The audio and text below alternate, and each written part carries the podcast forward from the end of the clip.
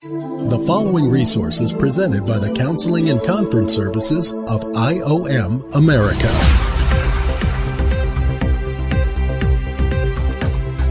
Welcome to Identity Matters Podcast. Hi, my name is Steve Phinney, and I will be your speaker today. Every believer needs to understand who they are in Christ and our new series, Identity Theft, will do just that. Help each believer truly know who they are in Christ. Thank you for joining us.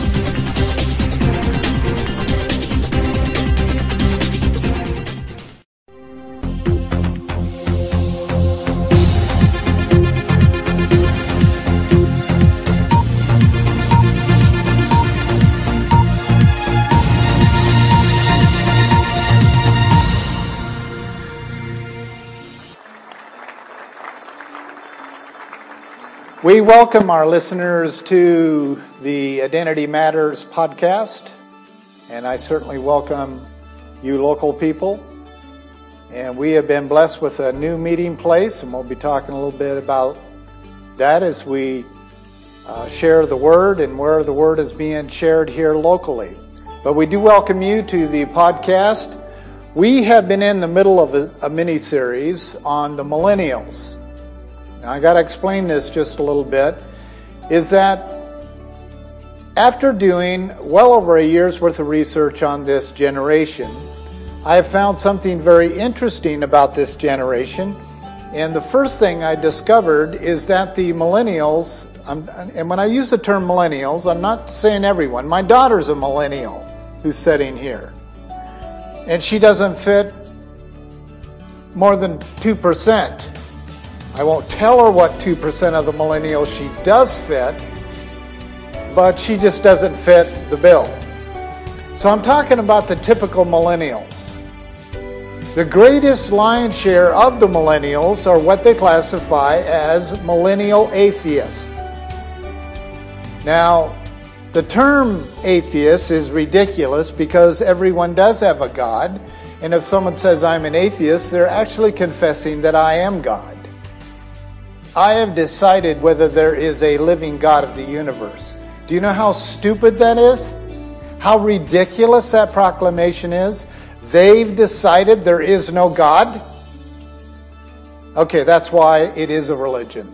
Their religion is themselves. So, we got this huge number of millennials that fit into this category. We have another group of millennials, 36% of them, that fit into the category of following this millennial Jesus. We've been talking about the millennial Jesus in every single podcast. Remember the one that we did on Jesus is a Democrat? Tons of hits on that one. Why? It's a topic that is relevant in the world today, and they really believe that Jesus works for them. Cuckoo. Because Jesus works for his Father. So that's what we're going to talk about today and next week. And many of the weeks coming, we are going to be addressing the Hebrew design and role of a father. We're going to be talking about the Hebrew design of the son. And we're going to be talking about the Hebrew design of woman. Since the millennial generation fights authority being dominated over them as they would see it, and we would probably see it as authority being demonstrated over them. Since they have a huge issue with authority, they have huge issues with the original family. Someone please tell me who was the original family? There's this awesome book that is out. It's called Faithful Father and the Bride of Christ. But in there, basically, this author explains these roles, which is what our sermons are going to be about for the next while. It is explaining the dynamic of the original family, which is God the Father, and then you have the Son, you have the Holy Spirit, and then you have three archangels underneath them and then under each archangel, you had a third of the angelic beings. So, who were the archangels or are still the archangel? Right. So, when the scriptures talk about in his tail took one third of the angels, when he was kicked out of heaven and his tail swung around, remember book of Revelation? Shannon and I were just talking to a pastor recently, and he was sharing with us how fun it was to take his people through every single book in the New Testament except for the book of Revelation, the book that is ignored by the church. So when you use illustrations of Ezekiel and Daniel and Jeremiah, and a lot of these real strong prophets, and when you talk about the tail of a dragon swinging around as he's being tossed out of heaven and he takes a third of the angels, people are like, really? That sounds like Disney. That is evidence that the enemy is successful in cartoonizing a reality that is too real for the real church. That's evidence of that. When they give more credit to Disney than they do to the original one who drew out this Hebrew pictorial of a dragon with this long tail swooping as he's being tossed out of heaven like a bolt of lightning, his tail is swinging around and grabbing a third of those he treasures the most. They became demons. Okay, then you have Gabriel and a, a third of the angels and they are responsible for delivering the messages of the living God. You say, oh, that was just Old Testament, for Jesus could deliver the messages. No, they're still here. Beware lest you entertain angels unaware. You might be sitting next to one right now. The other third, you've got Michael the archangel, and those are the warring angels, and their job, they, even though they do fighting without you seeing it or realizing it, their real day of warfare is coming. That is the original family.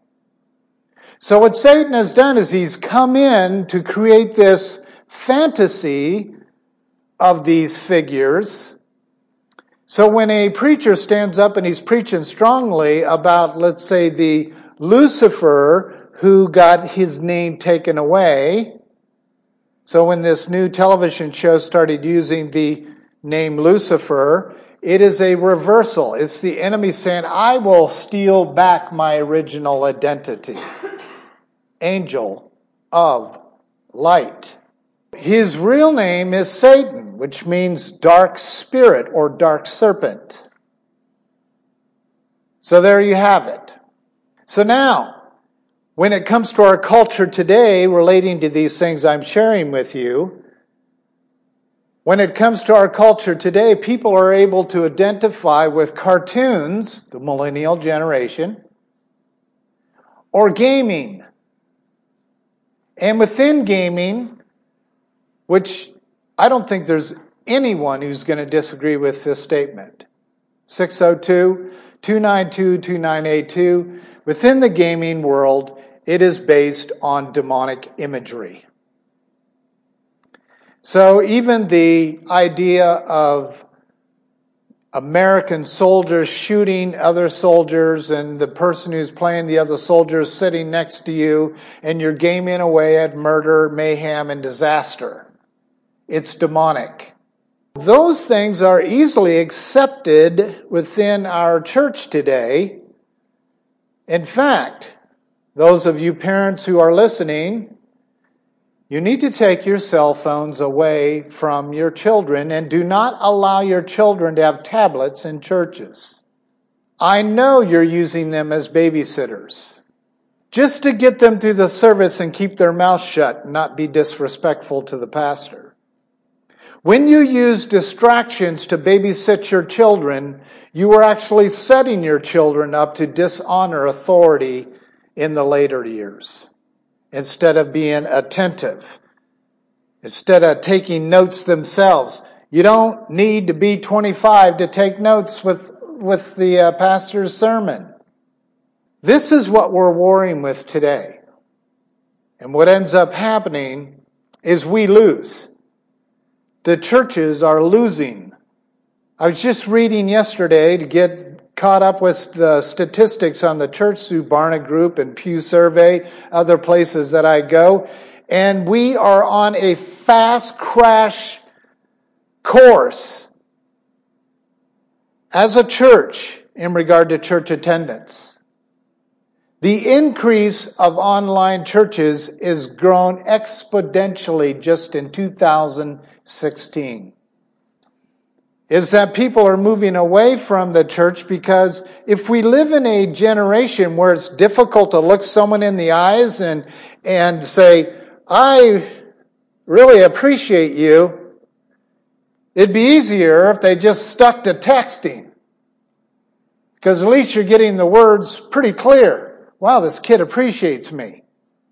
But when they're standing in front of you, their eyes are going all over the place because they cannot look authority in the face without being uncomfortable. Well, how in the world are they going to have relationship with them? And then resulting in how in the world can they be told what to do? The Z generation is going to be the worst you have ever seen. There's this little girl who is has a mommy and a daddy, and they are not married. And they basically allowed this little girl, she's what, four? Uh, four years of age, get up in the morning. She crawls up into her own, her own high chair instead of the low chair. In her high chair, she feeds herself whatever she wants, whatever's available. When she's done, she's done. She gets down and she grabs her tablet and she goes and sits down, and God only knows what she watches on the tablet. Four years of age. She has her own cell phone. Four years of age. This is our Z generation. This will be, listen to me carefully at 602. This will be the reason the UN will require the same thing that Canada Norway, many other European countries are functioning with under right now, and that is the government owns your children. Because parents are tossing their, their children. These are the millennial parents. They're tossing their children to the world of technology. And even government officials say there's something wrong with this culture. You think that millennials are peace loving people? You know, as I said to you, I was kind of badgering back and forth with some comments with Sean Hannity. Last night he finally got back to me with, and he, he said, great point. And the point that I basically was making because of this streaming of stuff coming against our president is that this generation who claims to be world peace, peace, are the most violent people I have ever seen in history. There's no reasoning with them. Their peace, they're, they're keeping their children happy in this case, is not peace. It's going to create a generation that's going to have to be monitored by the government. You see, but you Americans, you're not listening to me. You're not listening to other teachers who got an edge on this prophecy thing that's affecting America. That's affecting education. You're not getting it. You think we're kind of special. We're not like Canada. We're not like Norway. We're not like France. We're not like some of these other countries where the government says, we're tired of you millennial mommies and daddies because you have no clue how to take care of your children. We're going to take care of your children. Is that not how Canada is? Here we have it. We're in this situation where Generation Z is being raised by technology. And what do you get on the other end of that? Full control of them.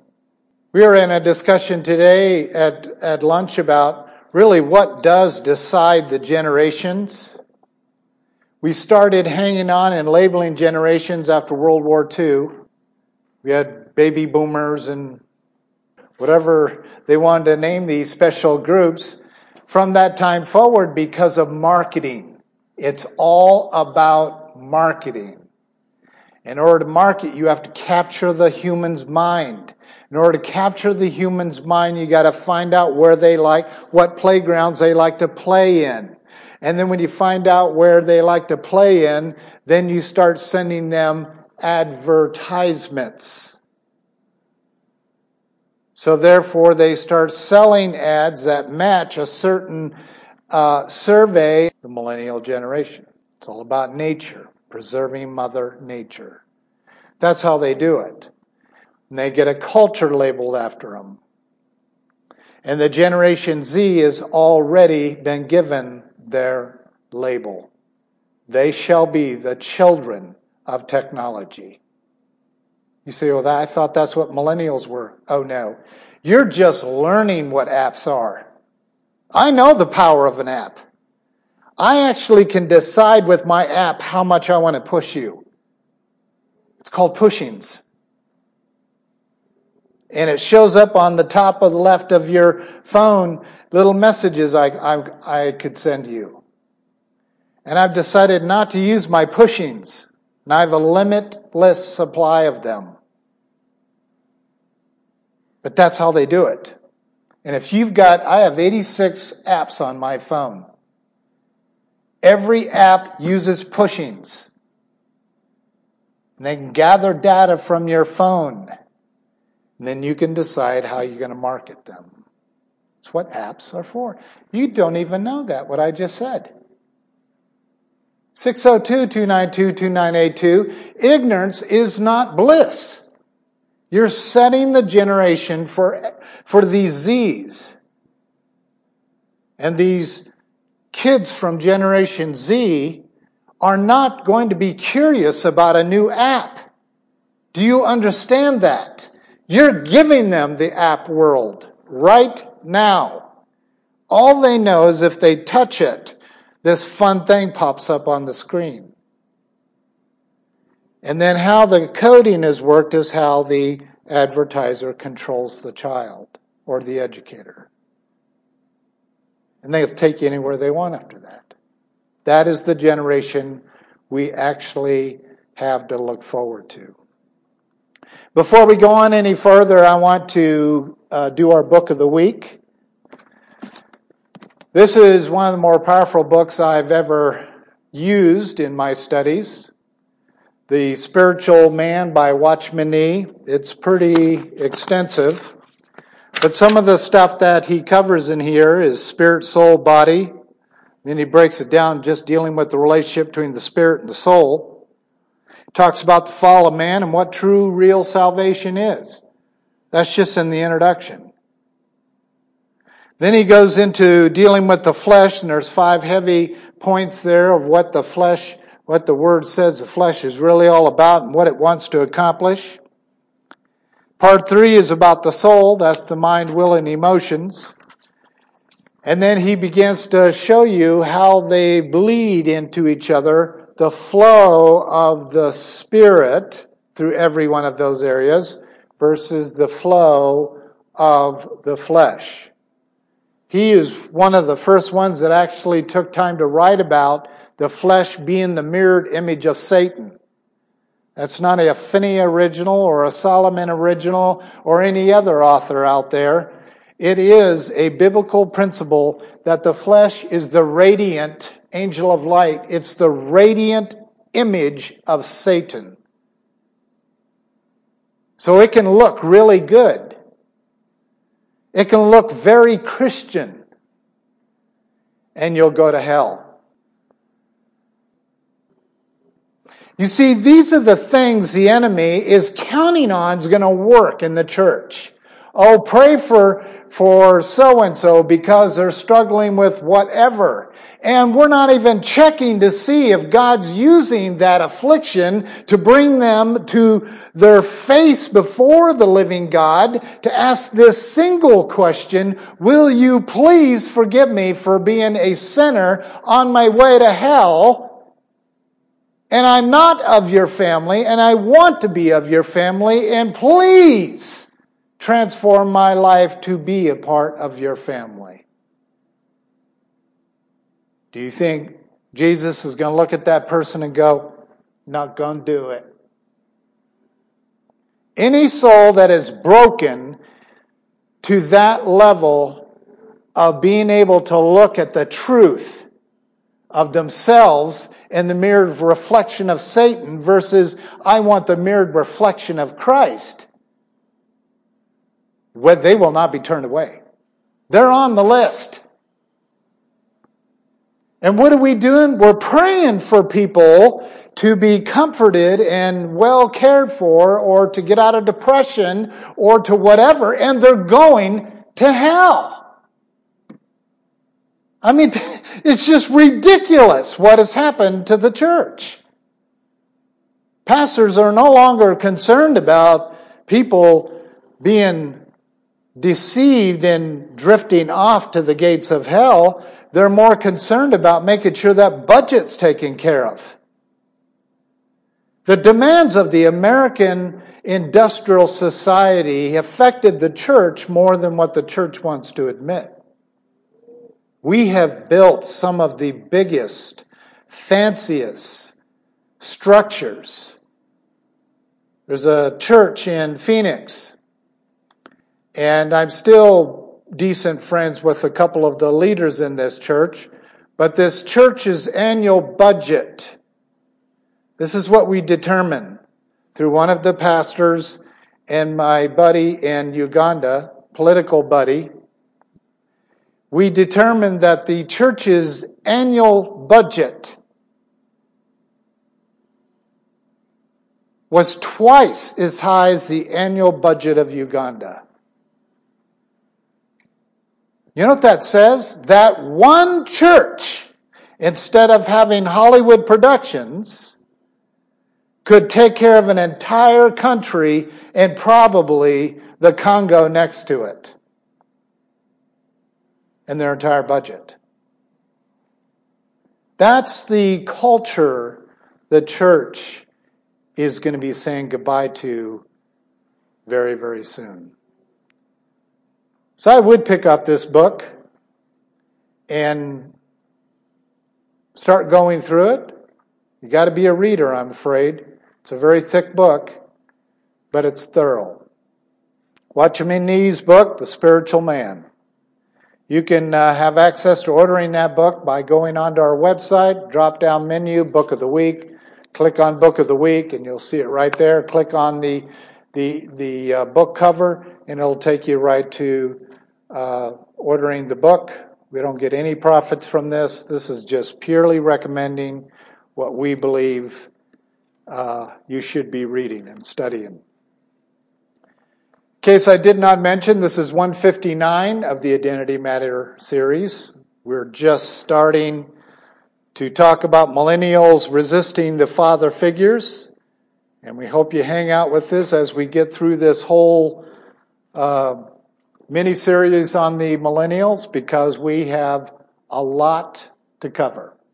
This is our scripture that Steve uh, read to us a few minutes ago. And in this scripture, we basically have the prophet who is basically laying out not the warning, the warning had already been given. You see, rebellious people don't care about warnings. In fact, they're turned on by them.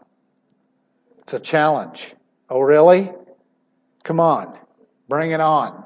That's typically how bullies or rebellious people handle warnings. It's like stepping up and, and saying, You want to mess with this? You see? And that attitude of you want to mess with this is because basically they felt you threatened them, warned them. That's how Satan is. Isaiah's coming along and saying, Oh, let me just put this in perspective a little bit. You're doomed. This is not going to turn out well. Do you know how many thousands of years ago this was written? You see, Satan doesn't read the future. You say, that's not true because fortune tellers have been able to been, be very precise in telling the future. Now let me show you how this works. You go to a fortune teller and you sit down and they look at the cracks in your hand, which seems to be just so ridiculous to me. What are the cracks in my hand have to do with who I'm going to marry and how long my marriage, my marriage is going to last. That just cracks me up. But they look at the cracks in your hands and they say, you're going to meet a stranger in two days. And this stranger is going to offer you a $20 bill. You need to take the $20 bill and thank them for the $20 bill. And on that $20 bill is going to be a handwritten note of what city you're supposed to go to. Go to that city. And I'm, of course, I'm wrapped up with my fancy little headdress, my beads, and I'm a good, you know, prophet for the devil. So you get up and leave. Two days later, someone comes up to you and offers you a $20 bill. You look on the $20 bill and it says New York City. You're like, I've got to go to New York City. Do you understand when it comes out of that person's mouth? Demons can take action on it then and make it happen. And it gives this grave appearance that there was, there was some kind of foreknowledge into the future in reality until it's said it cannot be manipulated by Satan. And this is what Isaiah is doing, is saying, let me let you in on this piece of truth. You're worse than maggots. Kings will look down upon you, etc., etc., etc. So that's what's happened.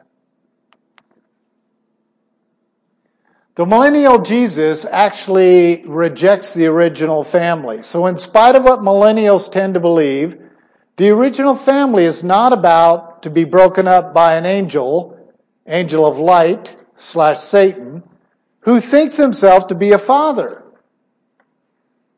Because the scriptures actually say that Satan is the father of lies. Now here's how it works. You can't be a child of Satan, a spiritual child of Satan, unless you're a liar. You ever heard of the passage of liars don't go to heaven? Have you ever read any, any of the verses that deal with liars and how tough the Lord is on liars? All of us lie by behavior or by mouth, but we're talking people of lies. These are his children. If you're a compulsive liar, this is what you need to evaluate.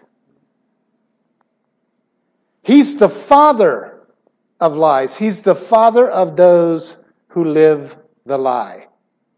And that is the majority of our millennial generation. He will not offer his seat to anyone, angel or man.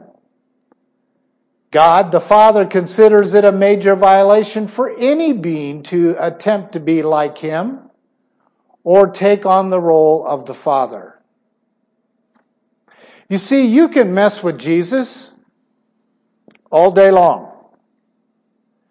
You can say his name in vain, and that's all you do is change the voice inflection on Jesus Christ. You can sing Jesus Christ in worship, or you can be frustrated and say, Jesus Christ.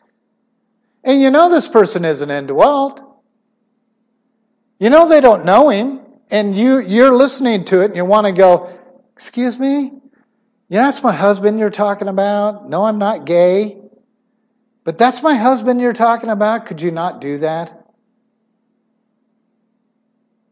They're not going to understand. There are people of a lie, and they do have a daddy. So, the Father himself will not tolerate any damnation on him. The Son was designed to handle that stuff. I think that's why he came. I mean, he, he took on abuse of name calling to spittings to beatings to, you know, God only knows how long the list really is. But no one messes with the Father without being removed. Nobody. You want to swear? I'm actually telling you today it's better to say Jesus Christ than it is to say God damn it. Don't say it. The Father takes offense immediately. Now, can you be forgiven? Of course you can. But you're not going to get that forgiveness unless you're indwelt. Yes, you cannot be forgiven unless you're saved. You cannot be forgiven unless you're of the Father of the universe. And just happens to be as you're going through that birthing canal, every sin you ever committed gets forgiven instantly. It's a wonderful thing. But if you're going to somehow think we have a loving God that forgives you and you're as dead as your doorknob you're about to touch, boy, are you deceived. Are you children of a lie? Who's your daddy? Forgiveness, grace, love, peace, fruit, all of that can only be enjoyed after you become indwelt, not before. Pray for your dying friend who's going to hell so they become indwelt. But don't pray that God removes some kind of physical ailment in their life when He's actually using that, that, that physical attack on their body to lead them to salvation. There's no better reason for physical ailments than to embrace the truth of intimacy of what God wants from it and through it.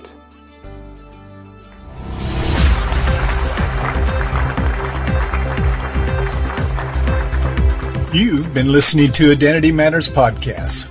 We appreciate having you join us today. Feel free to log on to our website at www.iomamerica.org. We have lots of resources available for you on the believer's identity in Christ. Again, thank you for joining us.